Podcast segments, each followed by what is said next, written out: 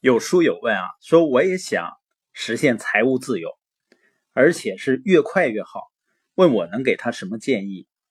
我说呢，我最重要的一个建议呢，就是你要培养你的耐心，因为这个世界上短视的人是太多了，不管做什么都想马上生效，甚至于呢，马上生效对他们来讲就是最重要的事儿。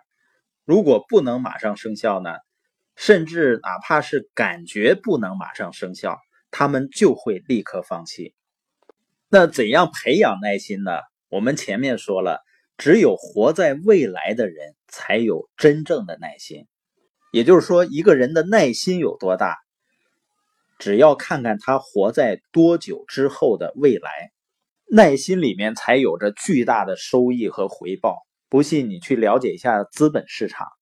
那些渴望着快速赚钱、投入了马上就想看到回报的人呢，绝大多数最终都会亏损；而那些把自己的投资收益放在五年、十年甚至更长的时间来看待的人们，往往会有巨大的收获。我们前面说了，每个人都要每天深入的思考未来。我不知道有多少朋友还记得这句话，或者说你有没有去这样去做？有的朋友肯定说啊，活在未来好像真的是非常困难的。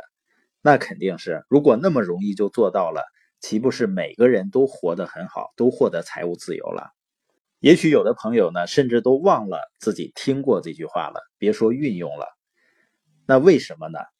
就是因为对很多人来说，现状。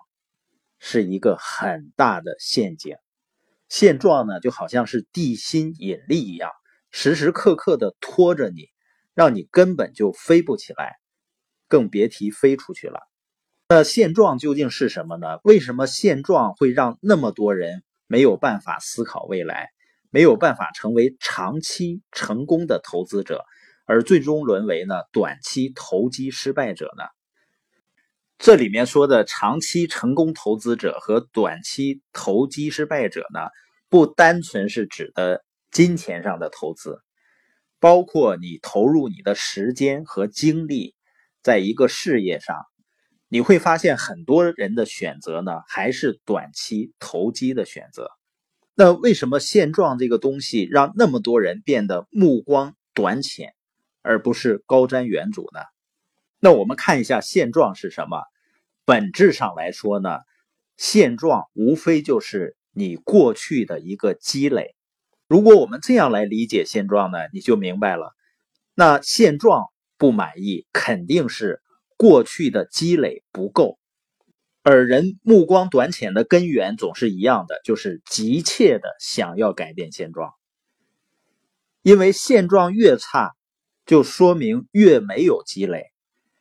那对于有些人来讲呢，就越急，因为积累呢，它不像变戏法一样，像吃了灵丹妙药，或者是呢武侠小说里面掉到一个山洞里，然后呢就成为盖世奇人了。所以面对现状的时候呢，人们的选择要么就是认了，要么就是从现在开始积累，这个是非常难受的选择，对于很多人。